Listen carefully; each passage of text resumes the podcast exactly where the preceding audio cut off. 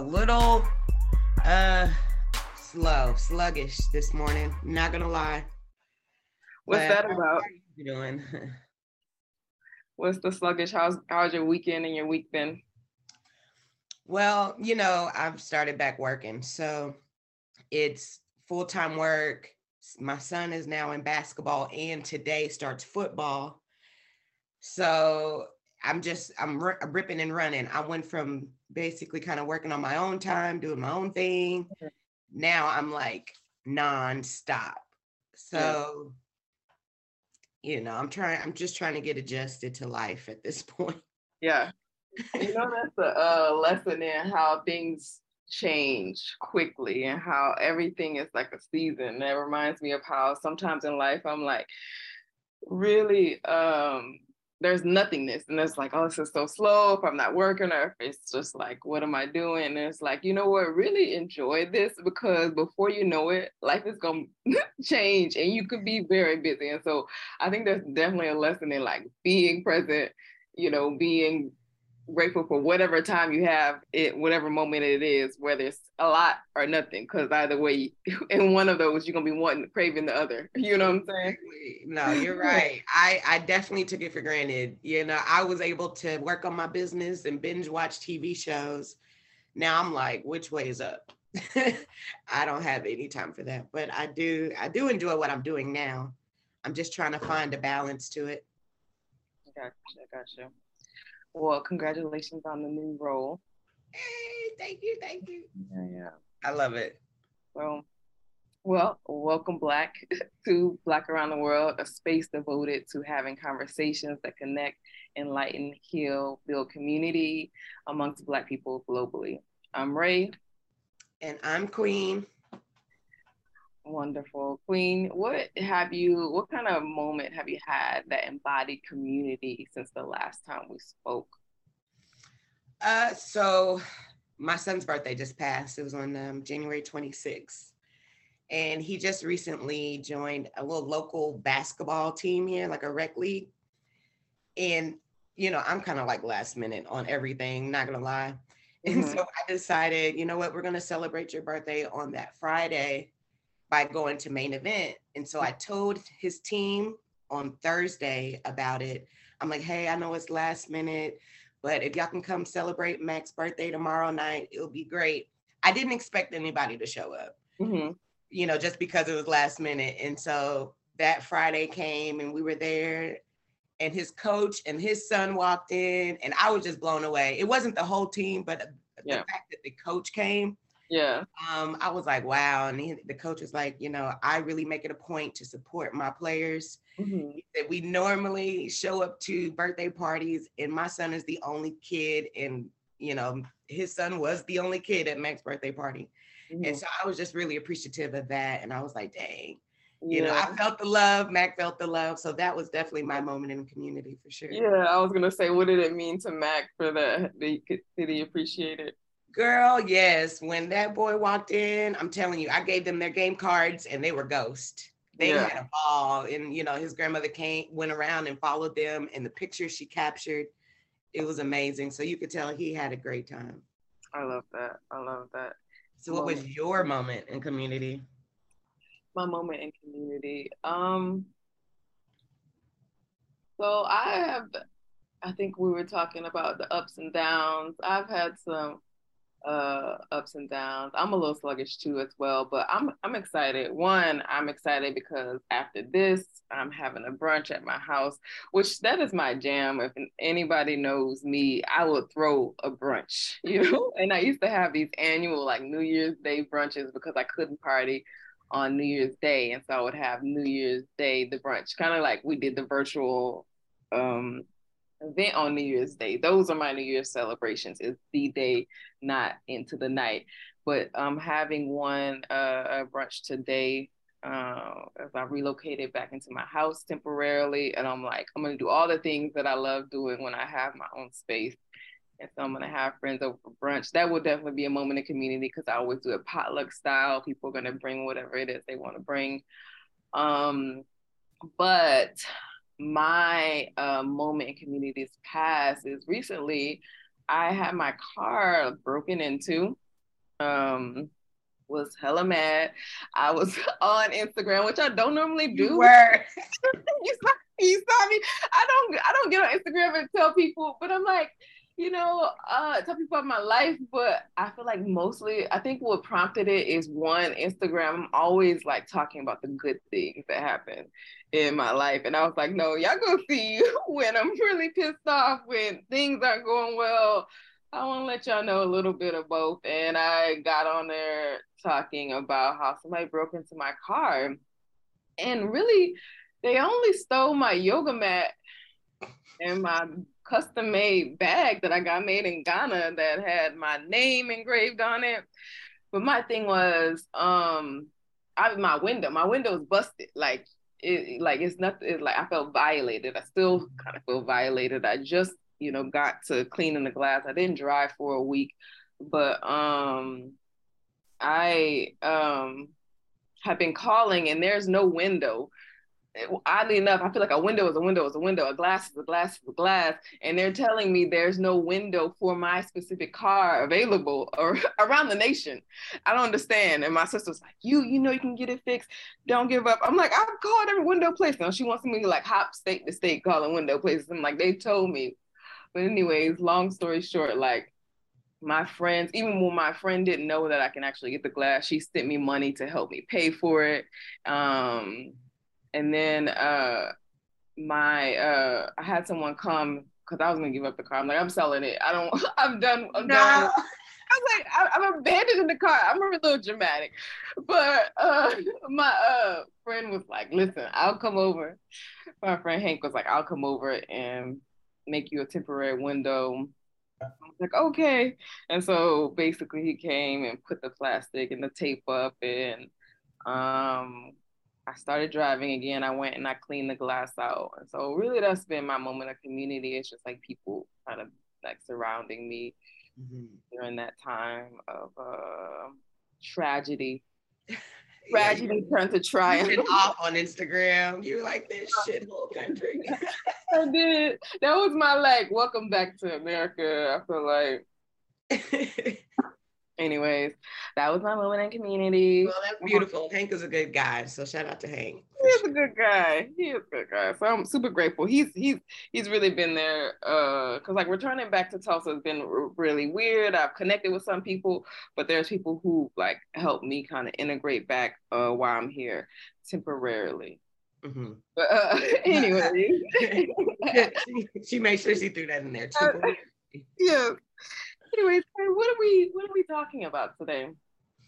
Oh man, we're talking about some great stuff. You know, um, it actually kind of go hand in hand with the past episode that we had, but it's restorative justice and what that is and what that looks like. Um, and you know, we're gonna have a great conversation. Um, with the gentleman by the name of Xavier. I don't know. Are we giving Xavier's last name? Do we even have Xavier? we'll, let him, we'll let him. We'll let him share that. Yeah, we'll let him introduce himself. don't but, know um, who, who, he's running from or what you know what's yeah. going on. So. Yeah, and it's it's funny, you know. I was able to have a sit down with um, Xavier, and he's definitely good at what he does. Yeah. It was it was funny, you know. It was just like an introduction, but then after the call, I'm like, that was a therapy session you know, like it felt great. I had to really sit in, you know, my life real quick and figure things out. But um, you know, it it goes hand in hand, like I said, with some things that we have experienced. I don't know if people noticed, but we kind of, you know, stayed away a little bit from having um, actual guests because we were still trying to figure out our own tone for the show and you know if someone says something how can we allow them to be them? But also making sure that it's aligned with our mission. And so with restorative justice conversation that i had it's like okay how are we allowing people to to work out their struggles but still a, they're a part of the community you know what i mean? So i know there's a great definition that xavier can go into as far as um, you know what he's doing and the work he's doing but I just, like I said, having that conversation with him, I'm like, oh, I need this in my life. And we need this in our communities. Um, so yeah. Yeah. Thank yeah, it's uh it's been a journey and I think it's still a journey. I think that particular podcast definitely impacted um our the, the our, our podcasting relationship. And so I've been going back and forth with Xavier. Unless I'm gonna say I'm gonna call Xavier our biggest fan because he does listen to the podcast. He does give me feedback. Um, and I think he's probably the only one that's listened to maybe all of them except one of them. Um, and so I'm happy to have him on. I know Xavier from a cohort called New Leaders Council, and it's a nationwide um, cohort that's focused on developing progressive leaders um, in each state. And so I met him, it was 2020, I believe, Xavier, and we were on, everybody was on Zoom, and we did that cohort on Zoom, and we um, developed a real communal relationship, and we've been friends ever since. And so it's been nice to see him uh, in that capacity and now evolve into the work that he's doing now. Um, and so I would like to introduce Xavier. Just tell us who you are, a little bit about yourself and what you do. We can get into it. Yeah. Uh, so it's cool to use my last name. Can y'all hear me? awesome. low. Okay. Let me see. Um, Is it a little low? Can you turn it up? Let's see. Uh, Let me know if it's just me, Queen. Can you hear him well? I did have to hit my volume button as soon as he said that. I was like, oh.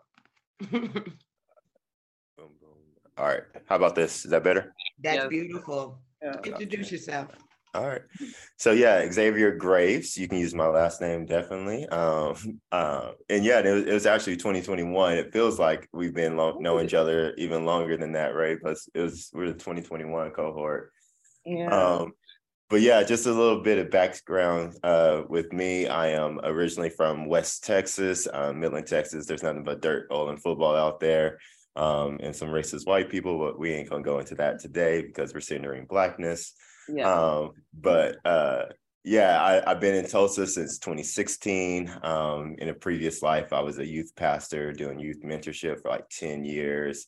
Um, but really just need to like spread my wings outside of the church. And so trying, you didn't know that? Oh, did you tell me that? I knew you were a youth pastor for 10 years. That's beautiful. Yeah, yeah. I don't I'm still recovering from that, so that's probably why I haven't told you. Um, so I'm still repenting from those sins. Um, but as I'm just kind of grow, trying to spread my wings, really trying to help um, Black youth, um, is when I was really uh, trying to figure out how can I do that. And NLC was actually pivotal for me of how to do that, and really centering like um, the struggle and the punitive nature that we have towards black boys specifically that like they're the most punished demographic in all the categories. Um, and so when i was trying to figure out okay how can i support black boys to disrupt the school to prison pipeline? That's when i uh, found restorative justice and found this organization that i'm uh, honored to be the executive director of which is called the restorative justice institute of oklahoma. Um, the founder kind of has been practicing restorative justice um, for you know I think over a decade here in um, Texas, Oklahoma, as well as in Illinois. And so she kind of just took me on her wing and really uh, made everything that I learned um, from books and podcasts and stuff, and just made it really clean. It's conceptualized it for me. And it's like, oh, this is what I have been doing, but also this is something I can actually do even better with a better framework.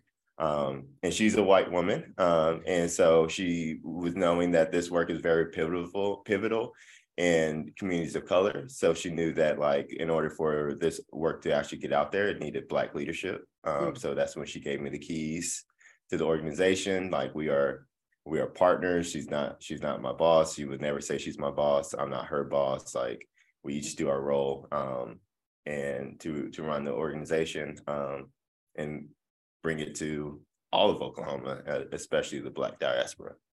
So, also married, it would be 10 years, uh, February 7th, and got three beautiful kids. Uh, Dietrich is three, have Kinley at seven, and then Zoe at 11. Gotta always throw that in. Yes, definitely. I love that. Love the babies. Um, thank you for sharing that background with us. You say that restorative justice in other states outside Oklahoma? I mean, that. Oh, yeah.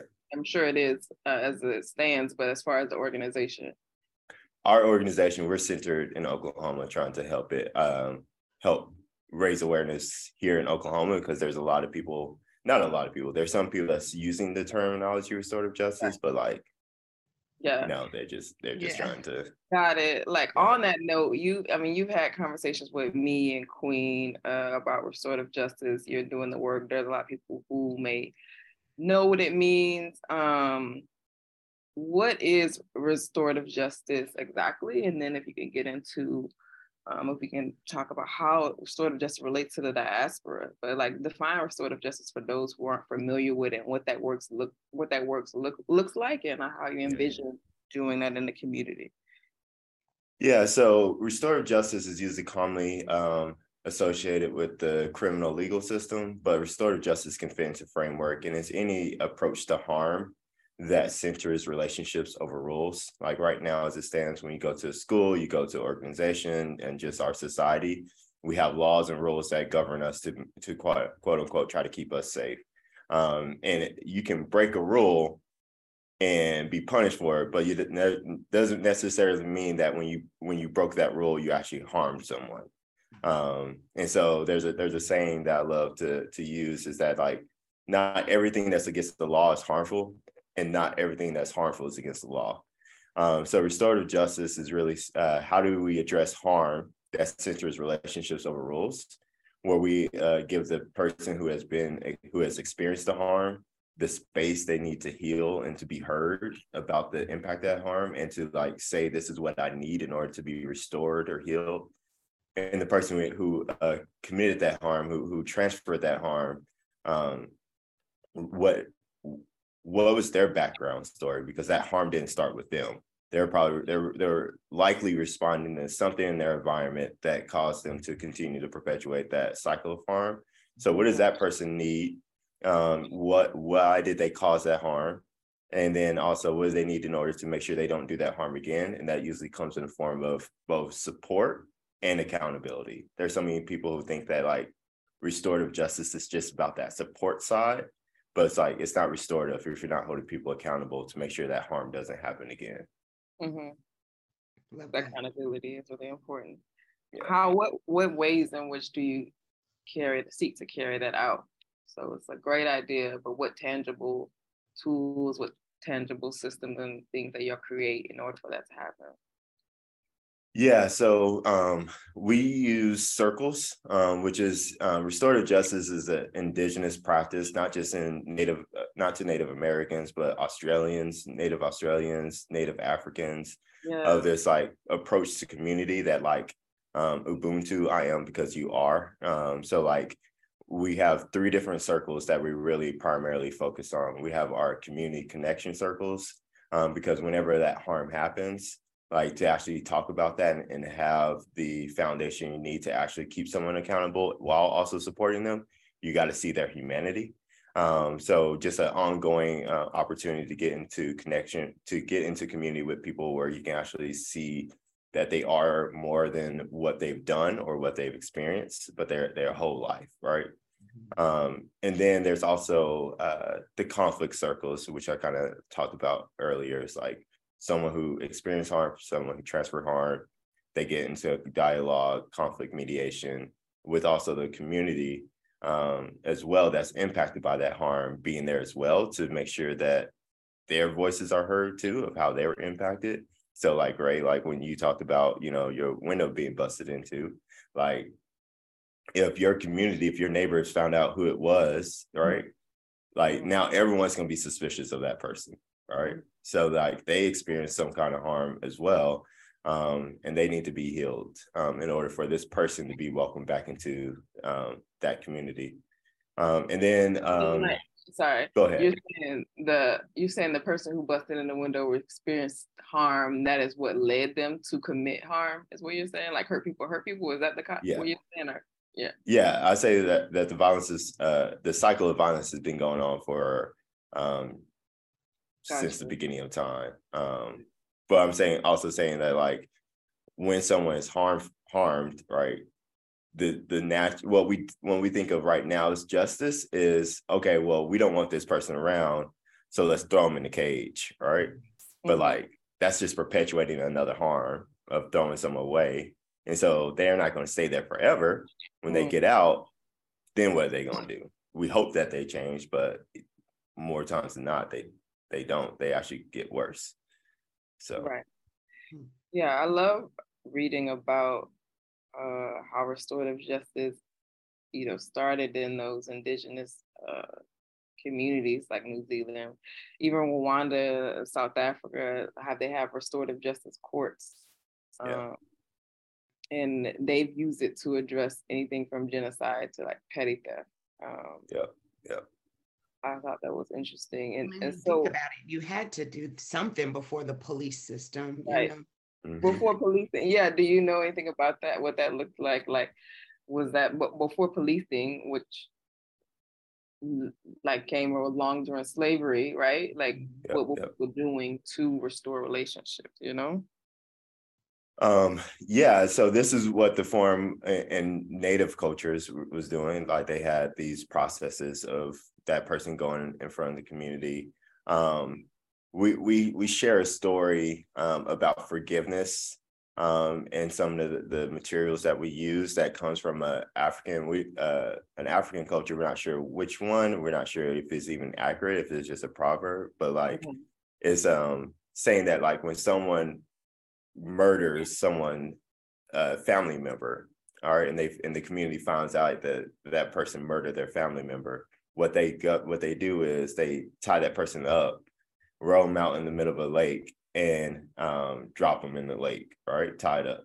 Wow. And so the family member that you know who who experienced the loss, they have a choice, right?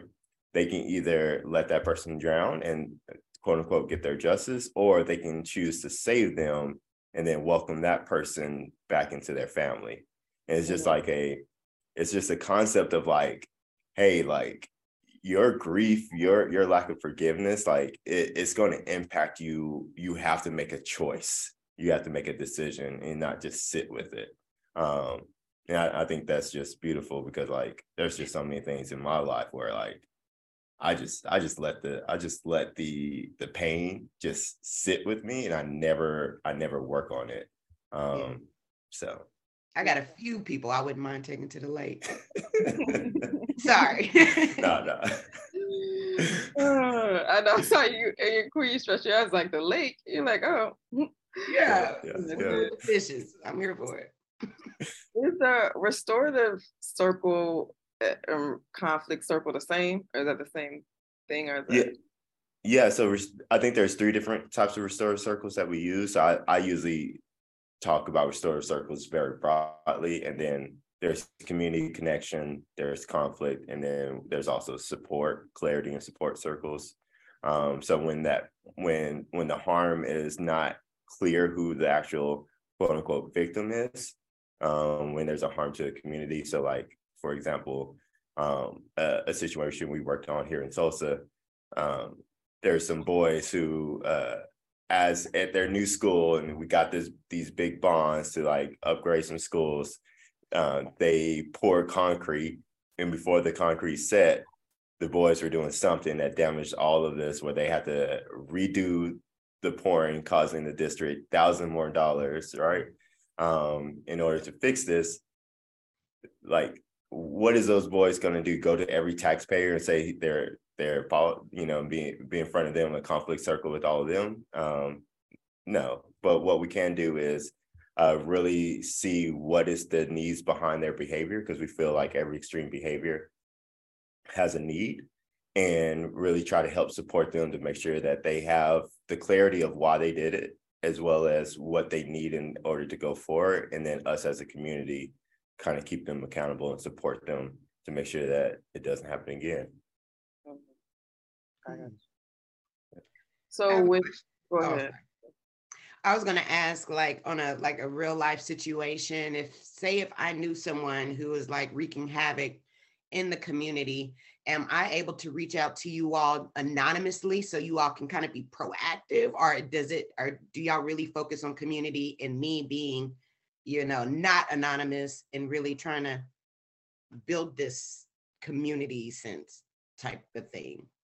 yeah, if someone if someone knew uh about someone else causing havoc, but like they were afraid mm-hmm. of coming forward, then like to me, that person would be um, the person who experienced harm, and we always put their needs first. So we're not putting the per- the person who transferring harm. They're they're not centered, as in we're not prioritizing them as the most important part of the circle. It's the person who's actually experienced the harm. So if you knew someone was going door to door, vandalizing everything, and you were one of those houses that got vandalized, um, we will we will take your information. We'll address that person. We'll try to talk to them um, and find out who is their community that they care about in order to get that support and clarity circle for them. Um, but we also know that like usually when people are hurt, when they experience that hurt, they they do want to say, "Hey, you hurt me. Hey, what you did made me feel this way," um, and have that like face to face interaction. But if they don't want to, they don't have to.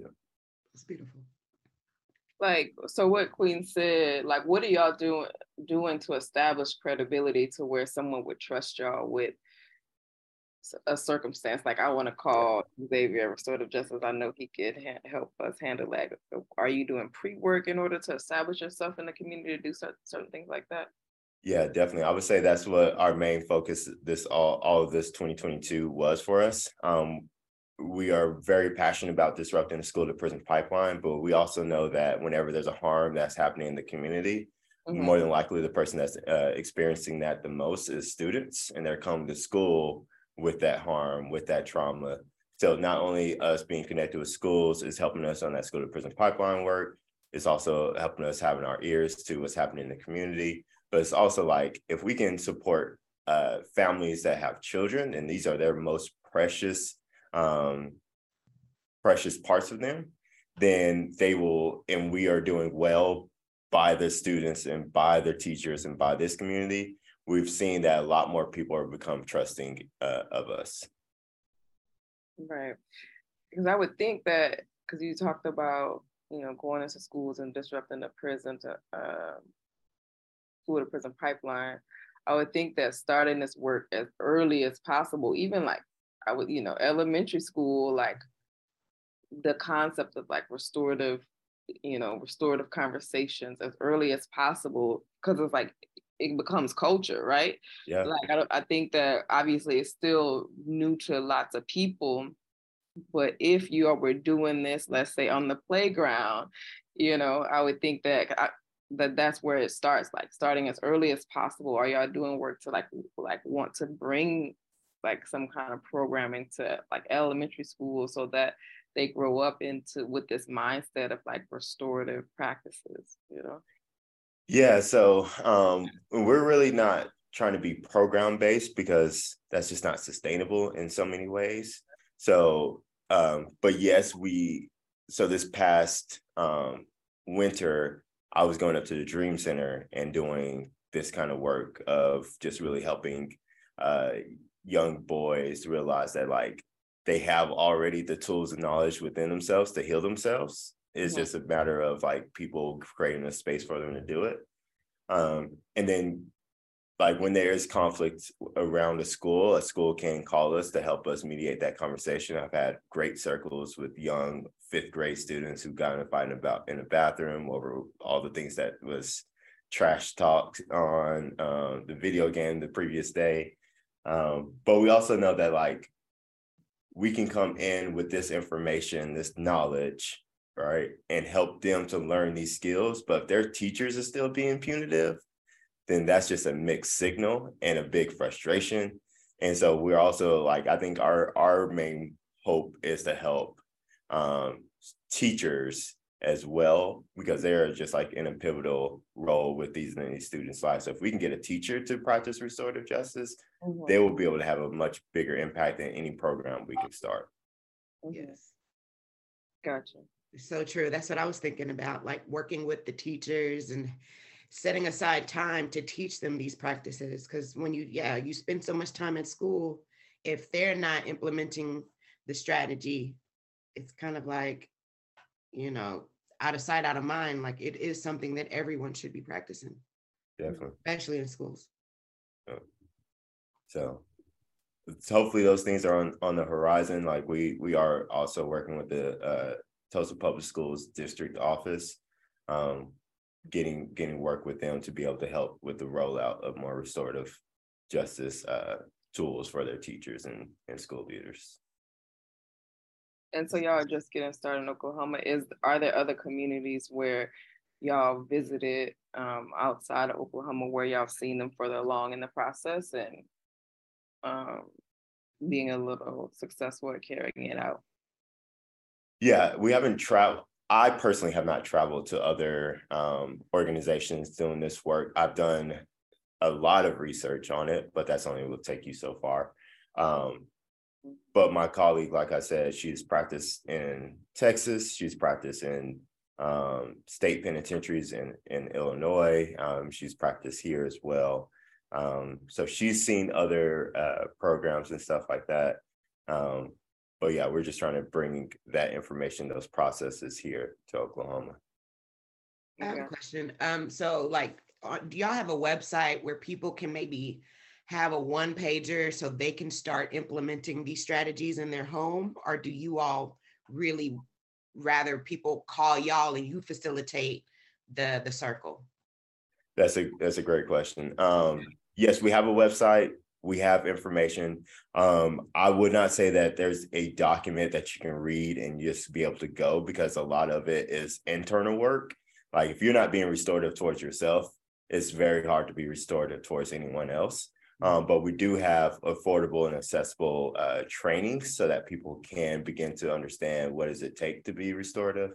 Uh, but our goal is also we, we don't want to be an organization that lasts forever. We want to train enough restorative leaders um, to be restorative in their context, whether that is at home, whether it's at schools, whether it's in um, political seats and certain offices. Like we just want this information and this framework to be out there so that people are not coming to us um, that they know someone in their church that that's a restorative leader. They know someone at their school. They know someone that's just right down the street that they can go to if they ever had these um, conflict or harm that they wanted to, that they wanted to pursue without getting the criminal legal system involved.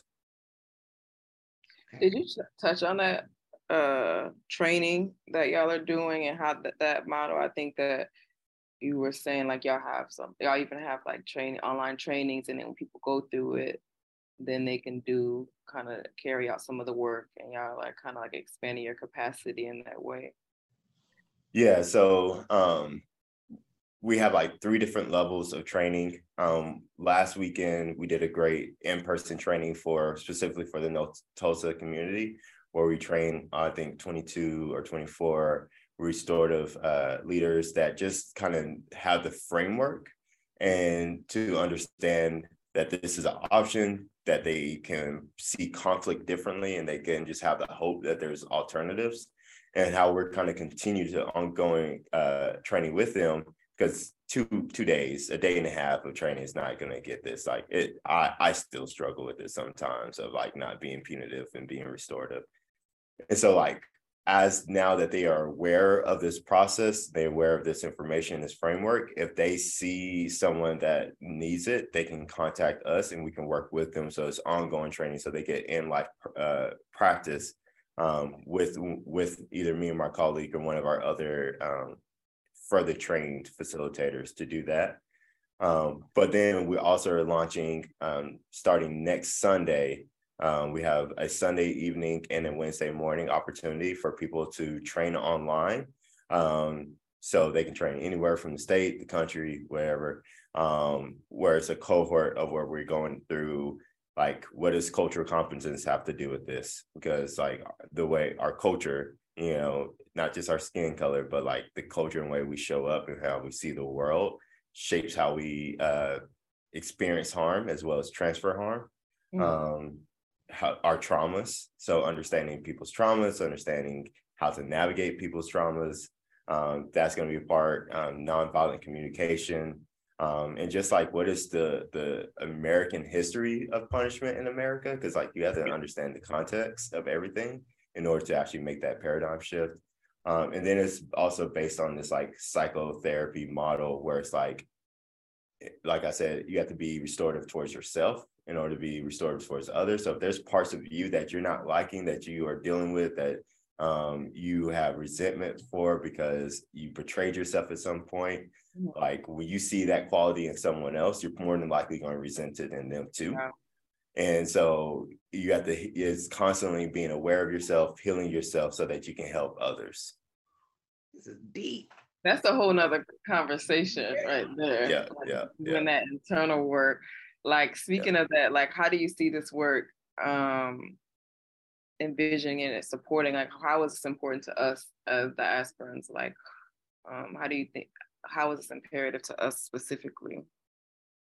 Yeah, and I think just like I'm reading a book, um, Home by I think Yaa Gyasi. That is how you pronounce her name. Sorry if I'm mispronouncing that. But it's interesting. Um, I'm only like chapter four or five, but it is about uh, two sisters yeah. that were divided at birth in Africa. One went one track and got and married a white European, and so kind of got into privilege. Where the other one um, became came to American in the slave trade, and just that generational cycle of right of like that harm that yes you know European white people did, but also we was a part of that too. But like, how do we how do we reconcile that? The reason where we are right now, you know, in the Black diaspora, like who is still in Africa, who's in America, who has proximity to whiteness and and that and that privilege and who doesn't and all these different things like mm-hmm. we need to we need to like actually have ways of talking about that that doesn't point the finger at one another but just talking about like this is how i feel about this. This is how it's impacting the way i show up. This is how it's impacting the way i think you show up that i don't think is to your fullest potential. But like can i create a space for you to to find healing and restoration instead of letting this cycle that started well before any of us was ever born continue to impact the way that I'm raising my kids, right? Or the way that um, I'm choosing my careers, because all of that impacts our everyday decisions. Wait, wait. So I know a book. I have that book, and I started okay. it. It's a hard I, book, isn't it? I didn't know that you can get what you just explained from that. Like, do you? Is it a talking point? Is it a tool that you think that could like restore relationship with diasporans and continental people. Like that's what I heard from your description. Like those two pathways that those sisters had kind of speaks to the our current situation now for the continental people like because i'm very like my heart is to create more dialogue create more space where we are restoring those relationships and like addressing addressing that with continental people and diasporans alike you know yeah, I, I don't know. One, I feel like anything can be a tool, right, to help and spring healing. Mm-hmm. Um, it depends on how we approach that tool. I don't know if she specifically wrote that book to be that tool, to be that conversation starter. Yeah. But that that's just what I see when I'm reading this. Is like, man, yeah. like from your lens, yeah. From my it. lens, it's yeah. like this is what it's making me think because like there's things I'm like I'm very jealous of Africans who don't have to deal with whiteness on an everyday mm-hmm. basis like we do in mm. America. Like I'm very jealous of them, right? Um, does that mean that like am I blind to ways that they can be jealous of me? Yeah. Right. And so like just having that conversation where we learn from each other that we are all healing from what the white people did to us. Yeah. like let's just let's just call it what it is. Like we're all healing from the same trauma. It's just the way we experience that trauma and the way we're responding to that trauma may be two different things, but we're all healing from the same wound. That's powerful. And I think that it's always anytime there's like some sort of conflict, some sort of online back and forth between continental people and diasporans, uh, it's always in relation to whiteness and how white supremacy has impacted us. And like, it's really like, you know, we wouldn't be talking about this if white supremacy didn't have its impact. And so it's just like, how can we see past that and have like one, like see past it and, and, like really look at the bigger picture and like how this is impact like still the system is still working. Like and keeping yeah, us yeah, like yeah. united and keeping us you know um this infighting almost you know? Um i think is really important. So, yeah. Yeah one of the questions we always ask people who are in conflict is like do you want to be right or you want to be connected? Right? Like like so many times we're we're we're talking about who got hurt the most or who um, has the better opportunity, the better situation. It's all about who's right instead of being like, but how is this dividing us and how can we be connected? Right. Instead of it's like how we're feeling and experiencing the harm, not who has the best perspective about the harm. That's powerful. I love that. It's a t-shirt. Um, do you want to be right or do you want to be connected? Yeah. That's the name of the podcast episode. So, like speaking, how can how can people find y'all, find you? Can you share that information, please? Yeah, a simple website address www.rjiok.org. Um, the Restorative Justice Institute of Oklahoma. You can find us on socials, uh, Facebook, Instagram, and LinkedIn because our bread and butter is that training. We train organizations, businesses, because like let's be real, the plantation still lives in our organizations, and we have to go in, punch a clock, and if we are five minutes late, we disrespected the master, like all this stuff. So it's like, how can we be even restorative in those businesses so that when people are coming to work, they're not um, they're not still being seen as just the, the work that they can do and not the human that they are. So yeah, you can find us on all those socials, and then you can always just reach me, Xavier X A V I E R at RJ, uh, yeah, at rjiok.org for my email. You said a couple of things. Uh, well, actually, you said a term, and I'm just wanting you to clarify real quick, if you don't mind. Yeah, yeah. When you're saying you're trying to get people away from being punitive, what yeah. are some examples of that, that's, just that's, to bring awareness? Yeah, yeah, yeah. So um, I think there's a big difference between punishment and accountability.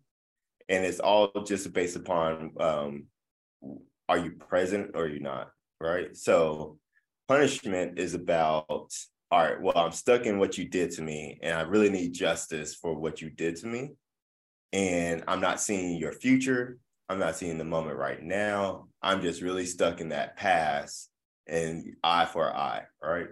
Or um, is really anxious fear. Like when we're when we're being punitive, it's really like anxious fear. So like black parents, we spank our kids the most. Like researchers, like we we punish our kids either by spanking or um, by any kind of like reprimanding uh, more than white parents or Hispanic parents. Like that's just what the research says. And I, and I think Ta-Nehisi Coates talked about it. it's like because we're afraid that like if they don't learn their lessons, they're gonna get out into society and die, right?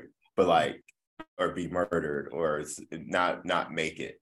And that fear of the future makes us really want to have more control um, over our kids. So we end up being more punitive, being so afraid about, you know, the future that we can't control, but we're going to try our hardest anyway.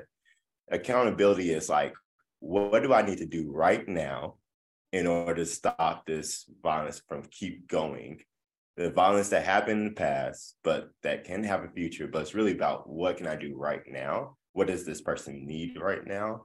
What is the um yeah what what are the what are the boundaries? What do we need to do right now? It's just about responding in the moment and being very present to um, that person's need in that moment not not the future and not the past in that moment.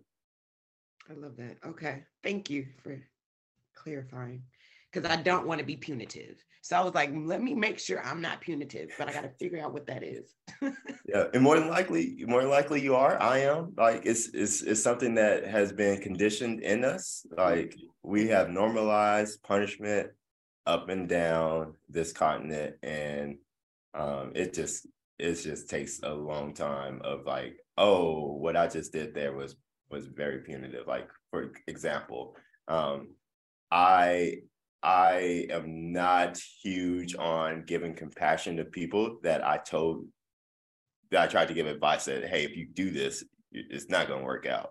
So my daughter, who has all the energy in the world, sometimes I'm like, hey, if you don't walk straight, you're gonna you're gonna trip and bust your head, right? And if she does, I feel like, man, I it's so hard for me to just be like, are you okay? Mm-hmm. I immediately go to, I told you not to do that, right? Yeah. yeah. And that's being punitive because it's like it's all about like you should have listened to me. It's not about like despite if she listened to me or not, right now she's hurting. And I like I don't care about her pain right now. I care that in the past she didn't hear me. Like she didn't listen to me. So um it's an ongoing, it's an ongoing process. That's good. I didn't think about it like that. I don't have kids, but I babysit. And when, as soon as they do something and they like crying, I'm like, yeah, you're not supposed to be doing that. So this is how you ended up in the situation. So I was wrong. I'm wrong for saying it. See, it's not about being right or wrong, right? But are you connected with that person? Like you can, you can, you can be straight up. Uh, I could have, I could in that situation. It's like, hey, are you okay? Check on her, make sure she's good, and then have that conversation. is like, hey, you, this is why I tell you, right? This is why I tell you so that you don't hurt yourself. But like, if my first response is about me and the fact uh-huh. that you didn't listen to me, uh-huh. then that's like that's that's me being stuck in my past instead of being present in the moment with her, right? Yes. Because it's, it, I've made it about me and not her, and that's really like that's that's all of parenting, right? Because if like if you if you really uh, think about how do you define good parenting, this is what I love to do when we're when we're teaching this to parents.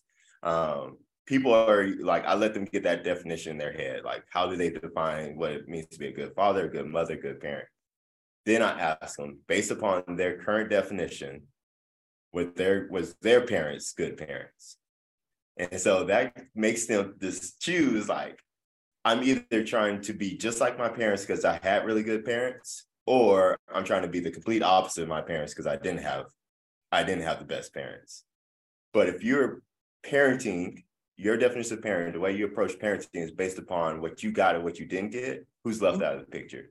Mm. Your kids yeah. and what they need um, and who they are. Um, so it's like it's all about getting unstuck from the past. Mm-hmm. Yeah. That reminds me, of, I feel like maybe my mom thought she was doing that to an extent, but she wasn't because I still got beat. She would just be like, I'm doing this because I love you. She would always have this conversation before I would get a whooping and she'd be like, I'm doing this. I'm like, I don't, this doesn't feel like love, but okay, girl, go, go off. like, uh, she would always have to talk with me. And I'm like, why are we have this conversation? Just do what you gotta do, girl. it's real. I'm justifying the fact that I'm about to whoop yo behind. what black kid didn't get that talk though? Yeah. Like, oh my goodness. That is infamous. Wow, I love that though, how it, the whole restorative justice concept, it can apply in so many levels. You know, even when I kind of visited the whole um, episode, our past episode situation, you really had me like look inward, you know, yeah. you experienced this. This is why you allowed maybe him to say that, or, you know, so it really does apply on so many levels, not just someone, you know, doing a crime, but just really like you just experienced, like you just the example, parenting. You know, I really love this stuff. I really I want to get into that queen um where you're speaking of kind of coded language, but if we can get into that, Xavier, uh, that would be great. Well, okay, so I guess the short version of it, because like you all pointed out, you know, there you have an experience. It, everybody, especially Black people, we all experience things differently. And more specifically, um, our last episode, we spoke to a gentleman that was from the States and then a gentleman uh, uh that past was, episode, past, past, past, past, yeah. yeah, past that. But um, so I threw out a question about um, essentially what does what was it? What does what does it mean to be pro-black? What do you Yes, think? what does it mean to be pro-black? Mm-hmm. And those answers it was so night and day. And um, one of the answers basically didn't really sit well with Ray. Um, right. And I'm not going to say it sat well with me, but I think I looked at it differently. And you know, I am being very coded, but it's just yeah, I'm trying to give a broad overview of like the fact that someone they shared their truth with us. Yeah. Yeah. I mean, we could say what he said. He basically said that um he compared the continent, we're speaking continental people and black people, he compared the two. Like the biggest thing for me was that part, even though there was a lot of, for me, problematic pieces, but that was the part that jarred me was because I heard a lot of anti-blackness and like I am as soon as I hear anti-blackness, like I'm I'm not here for it. I mean, I feel like I no longer felt safe in that moment, but it was like black he called black people lazy and he, compared them to continental people, specifically Ghanaians who work hard. And then, um, and in the moment, I didn't know how to respond. And I feel like for one, that was a layered comment. You know, so many things that we're talking about here, but basically it was like point blank, black people are lazy in America. Ghanaians can do circles around them. And for one, it caught me off guard. We, we are a new podcast. We're still pretty new, and I didn't know how we would go about doing addressing something like that. I was like, am I about to debate him? How do I have this conversation? And for me, it was hard because like he he was like, oh, you, you know, I'm not, I know I'm gonna ruffle some feathers, and you were like, oh no, I love it, and I was like, oh, oh no, like what? It made me rethink like our partnership. It made me rethink why, if if we were aligned in what we were doing. Um, and I think that for one, for me, it's just it's kind of it's impacted us moving forward because I'm like, you know, is that is that what we're going to be doing? Is it going to be constantly like combat? I think we've tried to have restorative conversations and um, on our own, and we and we've we've gotten to a point, um, an okay point. But I, for me, it's been it's been lingering. It's still like lingering. It's like is that going to be a thing? Is that going to be like a, a something that's allowed? Because like for me, I was like ready to shut shut the shit down. I was like, take my name off of it. Like if if if, if, if, if, like problematic like anti-blackness is allowed, like this is not what I'm here for. Like I'm not equipped for this. I'm not prepared for that. And so for me, it just it really impacted how I was moving forward. You know. I know for me, when he said that, I I just at that moment I didn't take it personal because I, I knew at, he had his own experience, right? He's mm-hmm. talking about the people he experienced. I didn't really put I didn't generalize, even though I guess it was a general comment. I just didn't I didn't align myself with what he said. However, I have also had my experiences, especially just moving back from Tulsa, where I've said some probably problematic things and comparing black people in Texas to black people or you know Dallas to black people in Tulsa. So I guess you know you Xavier um we kind of we gave you an overview of what that experience was like. So how would you approach that, you know, mm-hmm. what we experienced?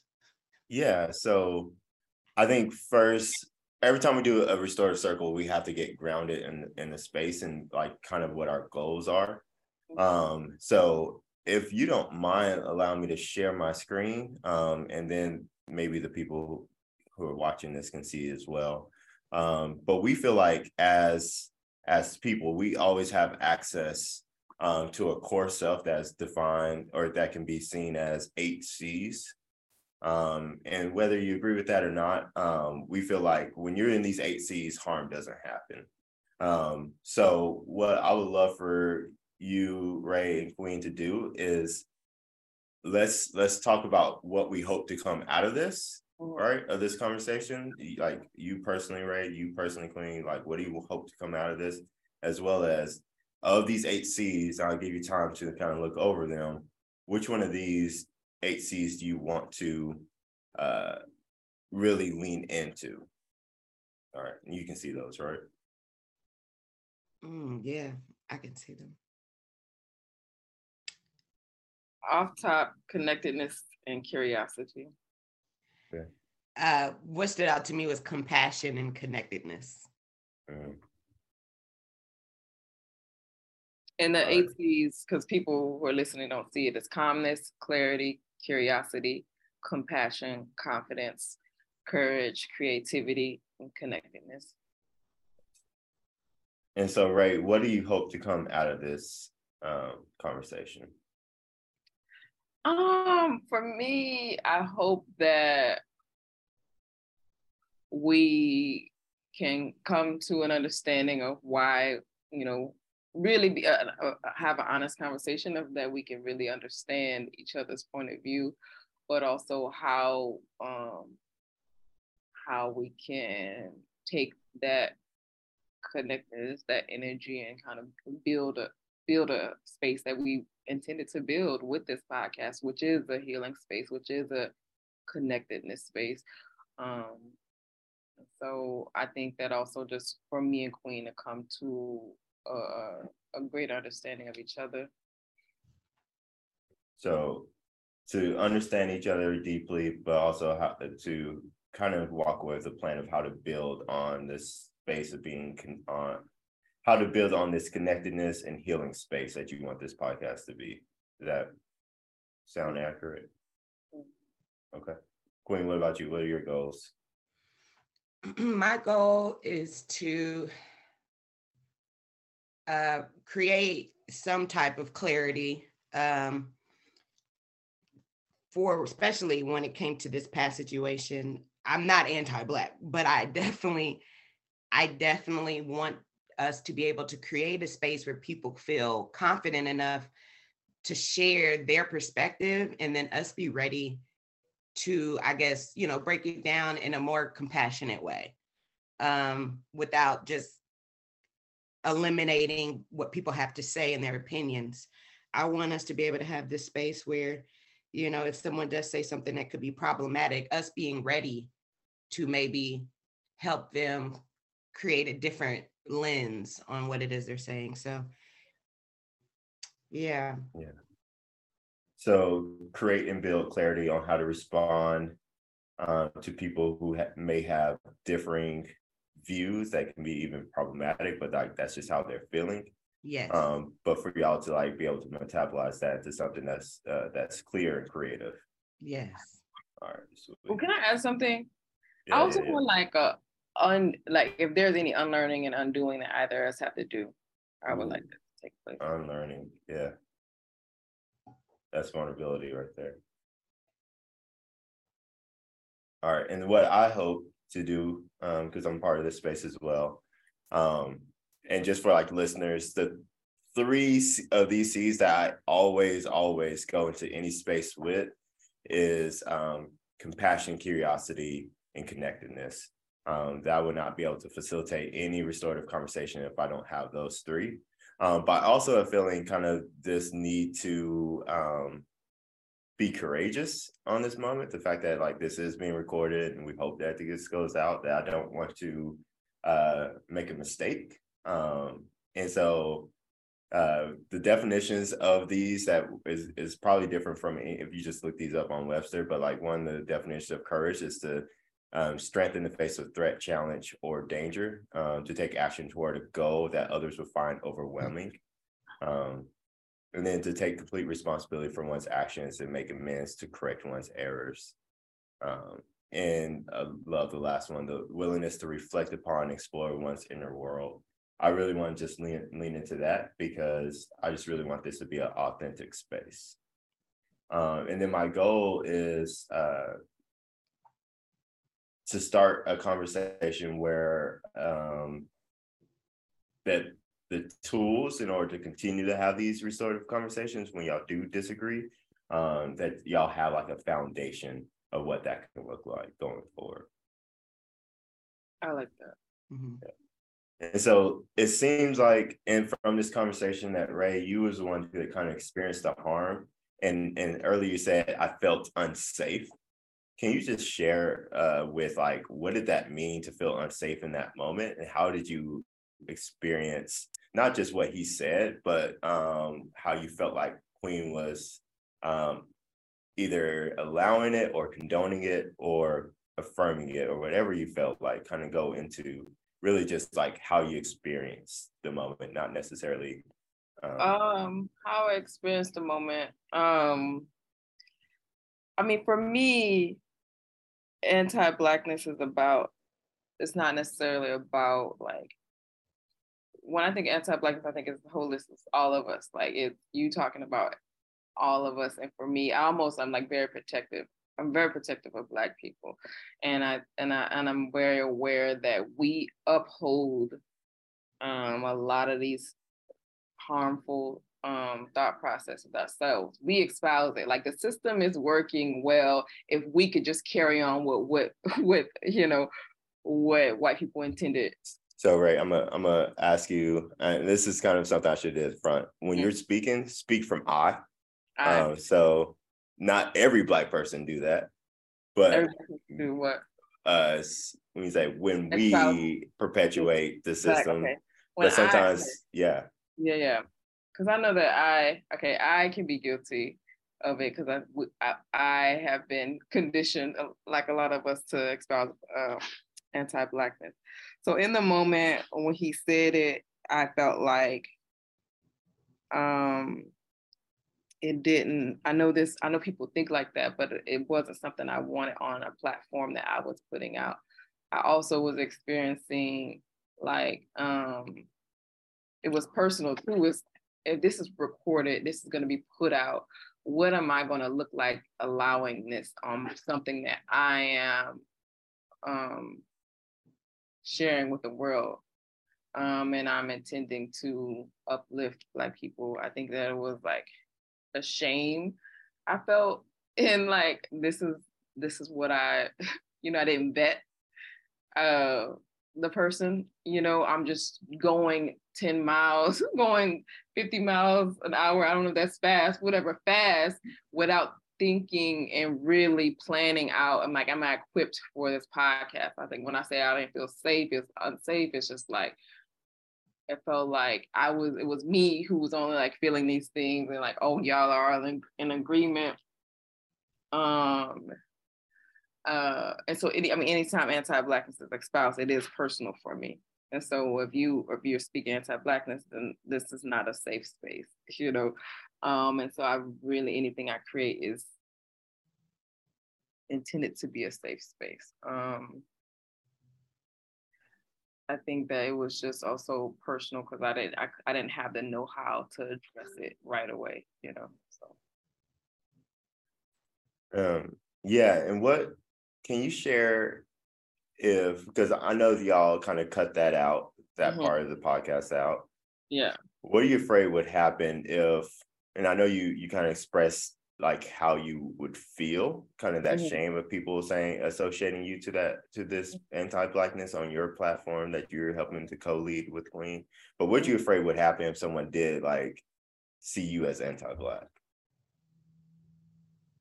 Well, one like anything, everything I do is about like uh, loving black people, healing black people, and bringing people in community, I, I, I lose my credibility. Like, what is my work? Like, my work is uh, always centering black people, um, and so I think that, like, I just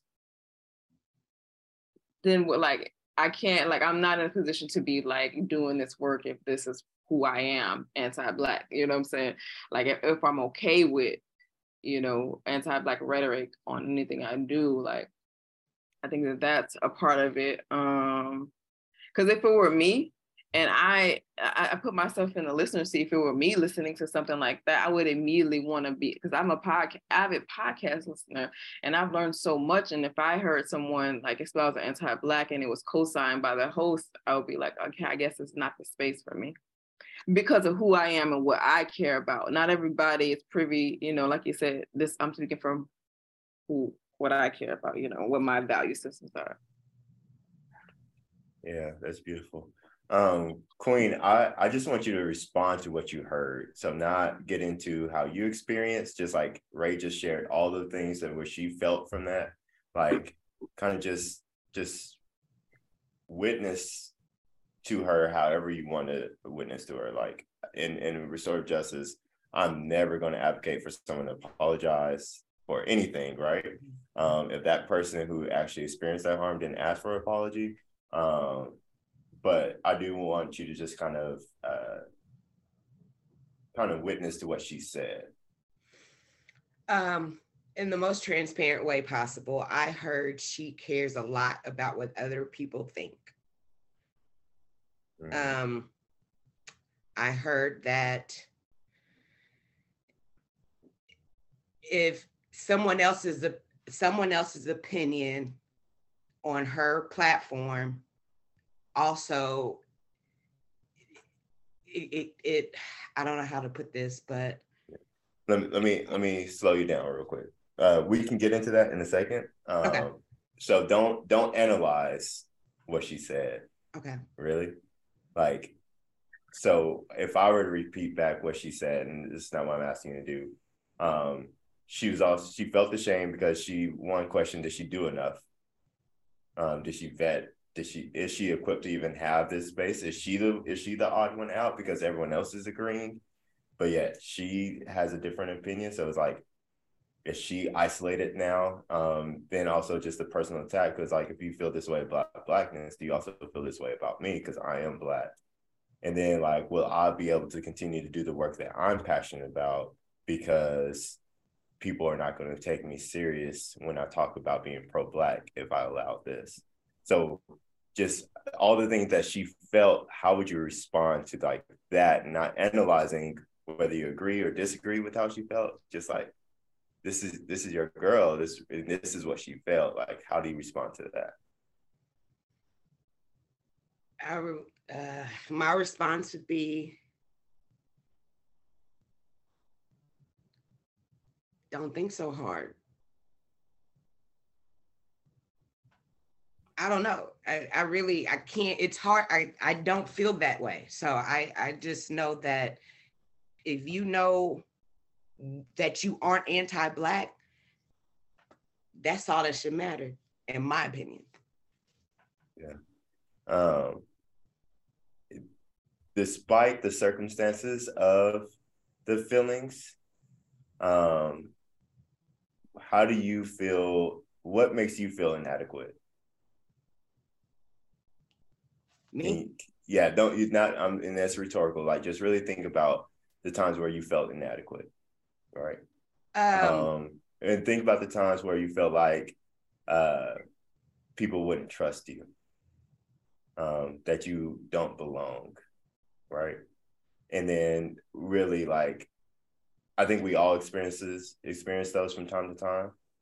Um, and despite how we uh, respond like just knowing that, man, that sucks to feel that way. Uh, well, I know specifically in regards to this topic, them speaking about Ghana and being in Africa, I've never been to the motherland, you know, so I never felt like I had something to add to that conversation. So, yeah, um, I guess you can call it inadequate because I didn't have anything to add to the conversation when they speak about Ghanaians and whatnot, I don't really have an opinion because I've never, I don't have an experience. Yeah. So a lot of that time I let her take the the lead, especially in that conversation, because I, you know, dude had his comparisons, but I can't compare. Yeah. Yeah. So you shared some um, on the last podcast. I haven't got to listen right about your experience in Tulsa, right? And then, um, can you relate to what some of the things that Ray felt from that experience? Looking back at it, yeah, um, the aloneness, mm-hmm. uh, the you know the the odd one out type of situation being you know um yeah definitely the aloneness for sure you yeah. know at that moment she said she felt alone and unsafe in my experience in tulsa i felt alone and unsafe yeah and what about the inability to do the thing that you're most passionate about yes yeah and if you can ask the people that you thought was on your side to do something different, to say something different, right? What would you mm-hmm. want them to say to you?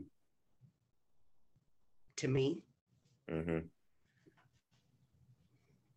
We got you. Um,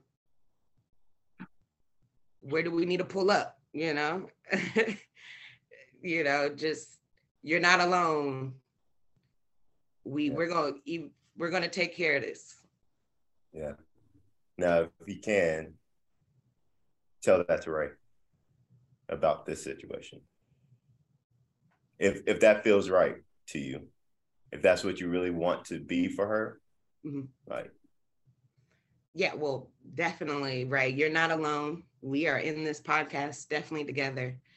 Um, and I am here to create these these this I don't know, like whatever response we need to have when things are getting uncomfortable, like I'm definitely willing to create that response. You know, I don't want to ever feel like, I, or I want you to feel like I'm co signing anything that goes against our brand. Um, but that could just, there's a learning lesson there for us to have something in place to where we, we as a group say, okay, we can't allow this type of talk. Yeah. For, I mean, go for ahead. me, I, go ahead. No, go ahead. I was gonna say. I was go just ahead. gonna say for me, well, and I appreciate that Queen. Where it, it is about guests, but it also is about you and me and our like our thought processes on things. It's like for me, it was it made me. It wasn't even no longer about the guests. Now it's about like what are we gonna like what are you gonna espouse you know that doesn't that i feel maybe doesn't allow with align with what we're trying to convey here like if that's if that's like what you agree with like is, is this what we're going to be doing? Like I, I, I that's not what i want to be aligning myself with. Like is it going are you going to espouse something like that and how we're going to handle that? That is how i felt too as well. So it was more so about no longer about the guests at that point you know at this point. Um i know in regards to this specific situation considering i've never been like i said to Africa when that gentleman was sharing his truth. Mm-hmm. I love the fact that he shared his truth. I wasn't me co-signing what he said because mm-hmm. like I said, I don't have an opinion on whether or not we're lazier than people in other countries because I've never been.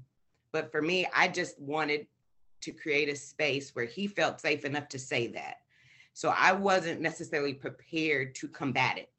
But as soon as he said it, a red flag came up for you so I want us to create a space to where if something triggers me, you know, there's a there's something that we're both like, all right, we're about to dive deep. So I want us to create a space to where if you acknowledge something or you you witness something that mm-hmm. maybe I didn't witness, but you're you know that it could be problematic, if we create some type of safe word or you know we have a some type of button that we push to where you educate not only our guests but me my, myself as well. You know i want us to have a space where we're both educating each other. It's a learning moment for everyone yeah. involved. yeah. Exactly. and I'm, i want to say this. We can't get too quick to the problem solving. We're not actually in that space yet. I don't think we actually hit the root of it, right? Okay. And let me like this. I think this goes back to like, do you want to be right or do you want to be connected? Because when we talk about whether or not it was the best thing to allow uh, this person to share their truth, and even if that truth is anti-black, like y'all, the goal is not for y'all to agree on that, right? Mm-hmm. I think the goal is how are y'all in the midst of disagreement? Because mm-hmm. some a different episode, it may be something else yeah. that Ray disagrees on that Queen allows, or that Queen disagrees on and Ray allows. Yeah. The the the the goal, what y'all are missing is that y'all are not staying connected, that y'all allowing whatever someone else says, or what even if it's what's coming out of your own mouth, disconnect y'all instead of staying un- united in that front, right? Um, how do you know that you're not centering connectedness and when you're not centering connectedness? Yeah. So when, so when, uh, when you can like get really into compassion I think is when you can really get into connectedness. Mm-hmm. So Queen, when I like I, I queued up Ray to share everything that she felt, and that was your opportunity not to agree or disagree with her. All right. But I think naturally, in order to defend yourself and what you did and what you allowed, we immediately went to defensiveness and to have been like, man, I know exactly how that feels. And you you said something of, I don't want to um, allow someone to say something that's going to bother Ray, right? So that's about the event, right? But deep down underneath that event is like what you should be passionate about more is I never want Ray to feel alone on this podcast. You know, like if she's having a hard time, I want to be there for her, even if I was wrong. I'm a, I'm a, I'm a, I'm a, you know, do what I need to do in order to feel connected. Even if she's wrong right now, I'm gonna at least hear her out and stuff like that. But I want her to know that she can come to me and address this in a way where she feels safe and connected. Because I know that's exactly what you needed in that moment here in Tulsa, and you didn't have it. Mm-hmm. Right? Does that make sense? Yes. Now, in a real life situation, like you said, going forward, this could happen again. What steps do you recommend if something was to trigger her, but I didn't catch it? You know?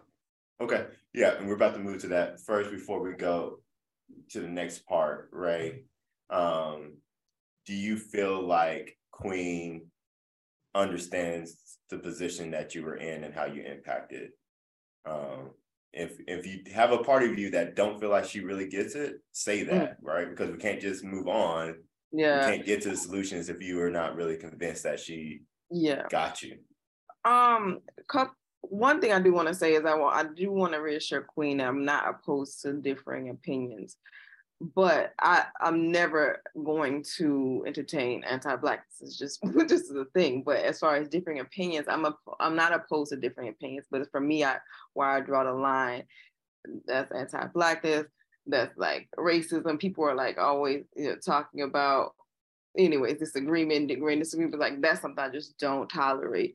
But I think that um do I feel Queen understand? I mean, what, what she said, don't think too hard, don't uh you care about what people think. That to me let me know that she she still she doesn't necessarily uh whatever the question you said like um understands you know what uh what I'm feeling or what the importance of or what we're discussing you know um and like for me it was like minimizing you're just thinking too much you're thinking too hard you know what i'm saying or um stop thinking care about what people think and it to me is not it can't be minimized to that you know in my opinion. All right queen how does that feel? Just tell me not not arguing back just how does that feel to hear that? She's right. I feel like she's right. All right, and Ray, how's it feel for her to say that you're right? That she um, did do that. I think it's bigger headed. I appreciate that queen of just like hearing me out and being like, yeah, that makes sense. You're right. I appreciate that. Yeah. Um, now, Queen, now that she kind of said that that part, uh, you know, you, you agree that she's right. Is there anything else you want to say about your original response? Because you know, I coached you through the next part. I think you did say what you needed to, and and you know, you've never done this before, so it's fine. Mm-hmm. Um, but like, is there anything you want to follow up to that on? I believe that Ray is a lot more knowledgeable than I am about what could be anti-black mm. and not. Mm. And how does that make you feel? it feels like she has a strength, you know, um, that I need to educate myself on, especially if you know we continue this podcast you know i want to make sure that we're on the same page as far as what anti-black is yeah um so i told ray this before but like ray is so pro-black in the most beautifulest ways that it can be intimidating sometimes of mm-hmm. like do I have it all together? Like, you know, I may say some stuff that's anti-black and stuff like that. And it can be intimidating sometimes. It's like uh, just like, am I gonna, am I gonna, you know, do I need to walk on eggshells to make sure I don't say the wrong thing? Do you ever feel that? Yes. Okay. Yeah, for yeah. sure. Um, yeah, which is why I made the statement to Ray. I feel as if if something else was to come up, she'll just want to quit the show. Um, and I'm not really wanting to create a podcast where I'm editing everything someone has to say. I want us to yeah. get to the point where we can be open and combat whatever she may see black anti-blackness to be instead of just you know editing everything yeah so continue to share how how how it feels to be um to be doing this podcast having to walk on the eggshells and even in that moment how you were really trying to like live into your your own definition of pro-blackness by allowing a black man to say what he felt. So can you kind of share kind of your experience of that episode? Absolutely. I know when we started this podcast first of all when ray and i would be in conversation she let me just speak and i know i've said some problematic things but something still in her felt like we should have a podcast. So that was unfiltered in my opinion that was raw that was us living in our truth. And so fast forward when the podcast started and we're implementing guests i'm thinking we're going to allow them to you know live in their truth. If they say something we're going to speak up. And so going you know re- going through this experience and going forward it feels like it's it's going to be policed and i i that isn't what i believe. We never had that type of dynamic which is why i believe our conversations in the past have always been so great because if i said something she'll say girl nah you know or she said something then i'd be like hold on wait what you mean by that? But now it it doesn't feel like we have that openness now. Now it mm-hmm. feels like if they don't agree or if someone says something we got to be ready and that was that's a lot more pressure than what I originally anticipated the podcast to be. Hmm. Right. Can you just, you know, not not justify, not argue back, just kind of witness to everything that uh, Queen just said she felt um, in this transaction? Uh, I didn't ever look at it look at it like that. I didn't. Um, that's a little more clarity of how that impacted her of like the policing and like um I think that that's uh, another way of looking at it. like yeah. not just like with policing, I'm feeling policed. I'm feeling like the guest is gonna be policed. I feel like I gotta be policed. Um, I don't. I wasn't looking like that. I think that that's something that I definitely want to consider and, and understand more and see how we could not that not that be the feeling you know and just yeah. how she was like i do like i would rather it be a feeling of like if something is said then we could just it um like you say offer another viewpoint instead of just like rigid rules and rigid like it doesn't have to be rigid let's just talk about it you know mm-hmm. um, so yeah yeah, Queen, when you said it feels like being police, I got chills. And I was like, oh, dude, that's not what I want to do. yeah, police. Like that's, yeah, that's your truth right there. And yeah. I can definitely see that. So do you think that Ray gets it now, that kind of your perspective after you just heard it? Okay. Yes, I do. I, I do believe she understands. Yeah, awesome. So now, Ray, like we can come we'll come up with a plan next right? But what do you need from queen from this episode the next episode next episode to make sure that you're never going to feel that when you feel alone you feel isolated when you feel like um even that like your passion may be uh hindered what do you what do you need from queen um in order to go forward um, I feel like Queen has given me everything I need to go for. I think it's it would I mean tell stop me if I'm wrong because uh, here's why I say that because I feel like at this point it's me and my comfortability. I feel like Queen has um showed where she's like, I'm willing to learn. Queen has showed where she's like, I'm willing to understand. I'm here. I'm in the conversation. I'm willing to have the hard conversations. Um, and being like, there's there's things that you know I may, may not be privy to, and I'm open. You know, I think that those are ways in which you move forward. I, that for me, that gives me everything I need to move forward. But for me, it's like now I need to just get to the point to where if something is said, how can I? I need to know how to myself engage in the conversation. You know, yeah. and um, yeah, that's that's my yeah. take. Yeah. So something very beautiful just happened. I don't know if y'all caught it, right? Um, when you Ray, you said she's giving me everything that I need, that her willingness to learn and understand and to be in the conversation. But then you were able to take uh, accountability for your own actions. Like now it's really about me and my comfortability, right? Mm-hmm. And Queen, I think that's what you were trying to hit at earlier. Is like she cares a lot about what other people think, right? Mm-hmm. It's so much better when she can actually own that for herself than for someone to put that on her, right? Like I have the confidence that like people are always trying to grow and and be better, but it's not something that we can impose on them. It's something that they need to pick up for themselves, and they can take. They will take it a lot f- further than if it's actually imposed on them. So like the fact that Ray got there just because um, you witness her pain and you say I'm gonna support you, now she's going to be holding herself accountable as well as what you can do going forward. Um, but yeah, I just wanted to point that out because that was that was beautiful, Ray. All right, um, Queen, what do you need from Ray going forward to make sure you're not feeling policed?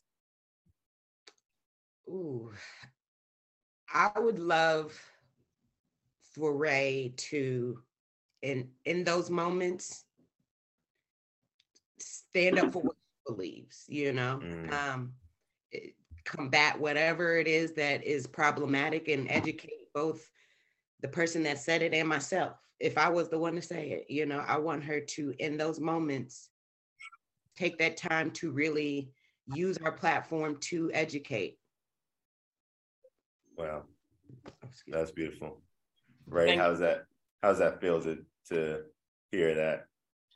Um, uh, I appreciate it. I mean, it excites me um, it also is just like it is it definitely puts the ball in my court. It's like, all right, girl, if you care about these things, then do it. Like be about it. Then you know what I'm saying? Like yeah. um yeah. But Queen is also making the space for you to for to do the thing that you're very passionate and that you're very good at. You know, you're mm-hmm. very passionate and very good at. And yes, it can be scary, and I can I already know off top what something that I think you, you should do. Um, but like what I'm hearing, I just want to repeat back um, that Queen will definitely continue to like lean into uh, curiosity and, and seeking understanding when um, whenever Ray does feel like there's something that's kind of anti-black, like Queen will do that. And then um, so you you're good with that, Queen, that you'll take that on? Absolutely. Yeah. And then Ray, are are you willing to like maybe it's not going to be easy off top, but really you start to lean into speaking your truth in those moments. Yeah. Yeah. Yeah. I would like to uh-huh. add something. Yeah, go ahead. After that that incident, when we stopped recording and she opened up and told me why she felt uncomfortable with having that out, her explanation was spot on. And I wish at that moment she would have just told dude that you know um, because i think he would have got it you know okay. i think he would have understood and so mm. yeah like you have a powerful opinion and you are good at educating and it's just you know reaffirming the fact that you have this platform to do that and mm-hmm. i am i am willing to learn as well like i said i'm still learning yeah and i was if i can advocate for you real quick ray and let me know if i'm off I know that uh, when you are a passionate, um, very analytical, and you're able to identify the problem, um, you don't want to always be known as that person that finds the problem everything. Mm-hmm. And so it's like if there's not a safe space of like the people willing to listen, you don't want to butt in and and and teach people because then it's like, oh, here comes Ray, know it, know it all, and always find something wrong and stuff like that. So it can be tiring. I know that personally for myself, and like Ray, if there's anything else you wanted to share, like what part of you kind of uh, kind of makes you freeze up in those moments of speaking your truth because we all know that you know how powerful your voice is but in that moment there's a part of you that kind of drives your bus and it's like no we're not getting this right now yeah no that definitely is one thing um, of just being like i don't want to be seen as the person who always going to find the wrong but also for me i'm a processor and so it t- like in the moment I'm like, I feel something, but I don't know it. I don't even outside a situation like this, I'm a processor and sometimes I don't really even know what it is that I feel and how I even want to respond. And that's also that what arose too. That's another layer of like the insecurity or for me is like it takes me a while to figure and, and make the connection into of what I feel and to like explaining what it is that I want to say. And so I think that that is also what I was feeling too of like I feel something, but I'm not sure what it is at the moment. And then it wasn't, of course, like we said, it wasn't until after the fact that I was telling her, you know, what it was that I was feeling, which I think we recorded that we can actually play that at the end of this if you want to. Yeah, yeah. Um, yeah. I think that's I think that's beautiful. I think that y'all are already figuring it out like y'all, I feel like y'all are bringing up stuff that y'all could have said earlier, but maybe yeah. weren't comfortable. And now you're already getting to the point where you're having these open conversations. Mm-hmm. Um, and so, lastly, as we kind of just before we get into problem solving of like what we can do better next time, uh, Queen, how can you hold uh, Ray accountable to speaking her truth? I think you creating a space where you're allowing it is the support part, but what's the accountability part where you, if you ever feel like oh, I can tell Ray kind of shut down and I can sense she has something to say, but she's not saying it. What is something that you can do to kind of hold her accountable? I can slow down the pace and let her know, hold on, I, am seeing you got your gears turning. Do you mm-hmm. want to say something? You know, mm-hmm. let giving her that floor instead of you know letting her internalize it. Let her let her know.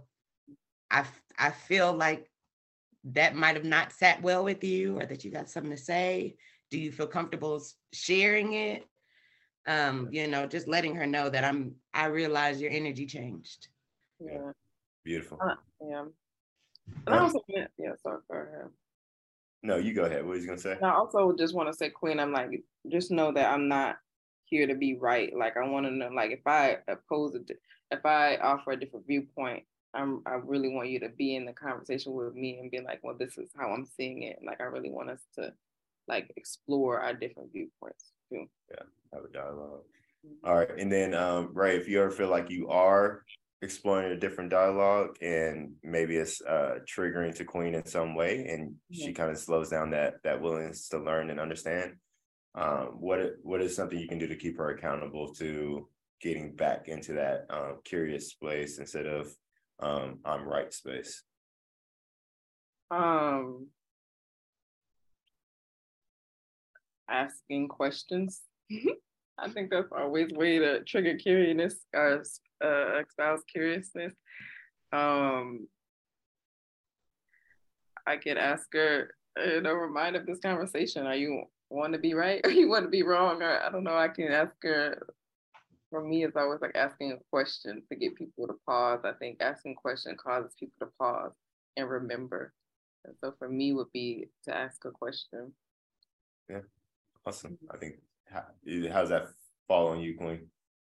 I I agree. You know, in that moment, when I said I love it, because I say I love it all the time, but I just love when people are in their truth. But yeah. if that felt like a cosign at that moment, I wish she would have been like, "Do you really love it?" So you agree with me? Um, then I would have to clarify, like, well, I don't believe all black people are lazy, but I love that he's sharing his truth, you know? Yeah, yeah, yeah.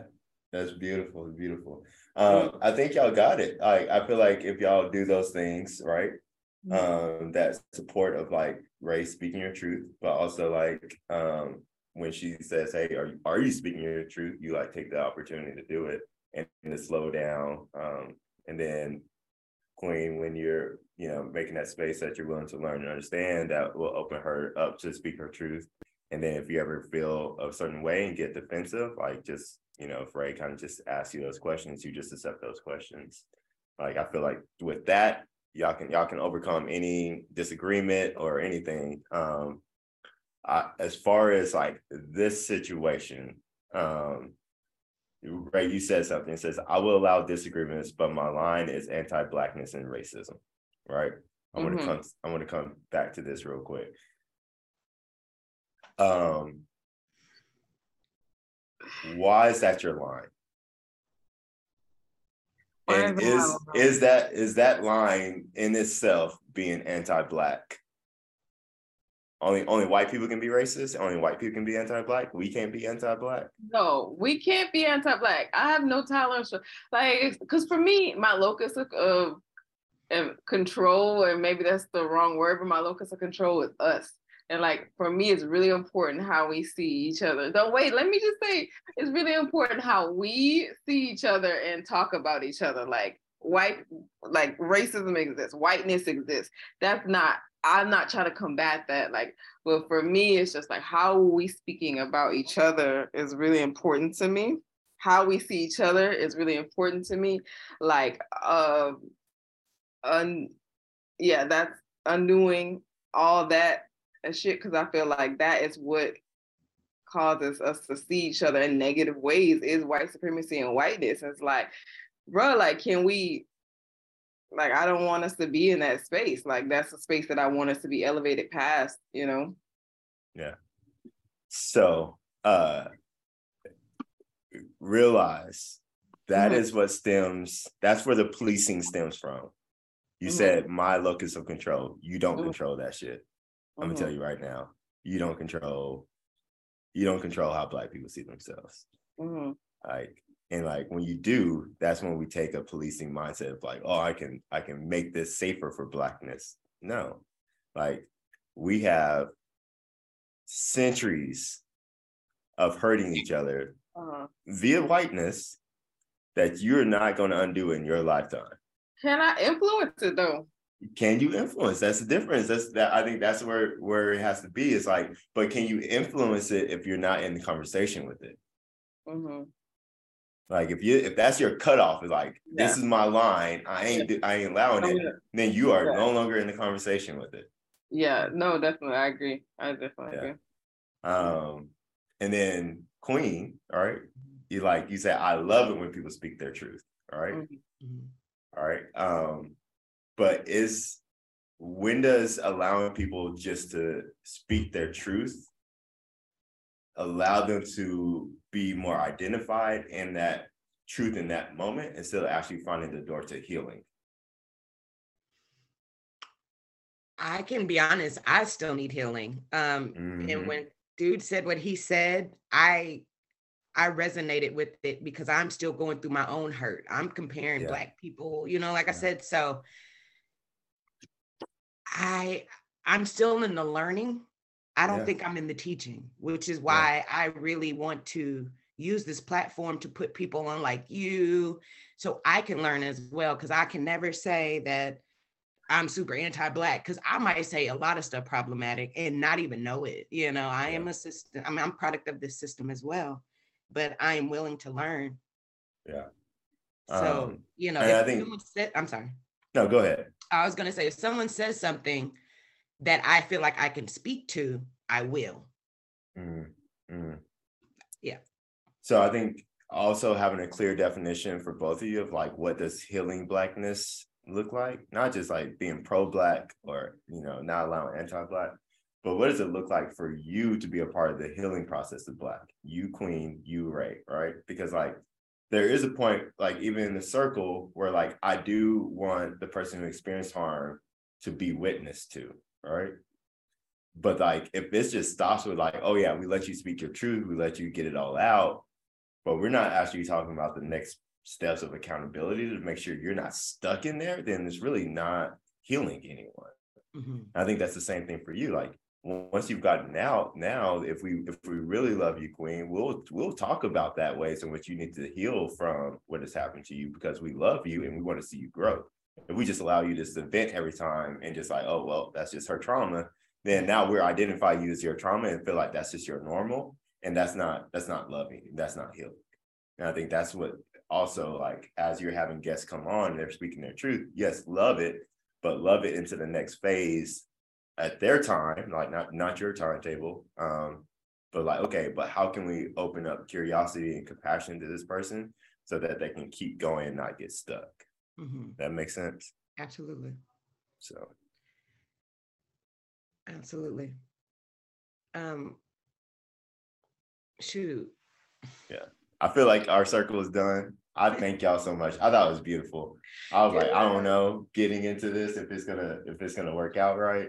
Uh, especially after Queen was like, and she didn't quit caring about people think. I was like, oh shit. I was like, we'll, we'll see how this goes. what I think is you care about people think. I was like, oh, okay. we go in there. yeah. So uh, but no, I think y'all y'all really uh, leaned into what y'all said y'all going to that, especially that connectedness, that compassion, that curiosity. That I feel like is a great circle. So I am looking forward to listening, to watching, and rewatching this. I'm gonna say that. but yes, I appreciate you so much, Xavier, for coming on. This is by far my favorite his episode. And um, and I hope we keep the same energy and having candid, wonderful, beautiful conversations like this moving forward where we're all learning and growing. I'm truly grateful to you, Xavier, for this time and extending it to us. Yeah, yes, I definitely enjoyed this therapy session.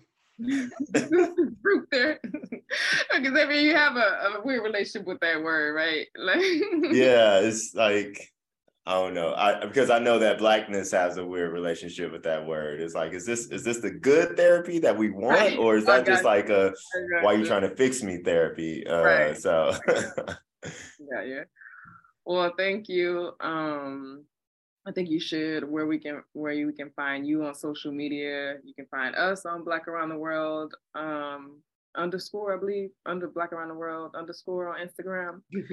um, what? Because we always forget. Is it is it underscore or not? Underscore, you're right. YouTube, Black Around the World, Spotify, Black Around the World. And then Xavier, you can help us figure out how to get it on other platforms. But right now we're on Spotify, YouTube, and our social media is Instagram. So yes, yes. Well, thank, thank y'all. I got into this brunch. Y'all enjoy your Sunday. Yeah. Your family. yeah. Y'all stay black. Stay yes, black. stay black. See you, Queen. See you. Bye.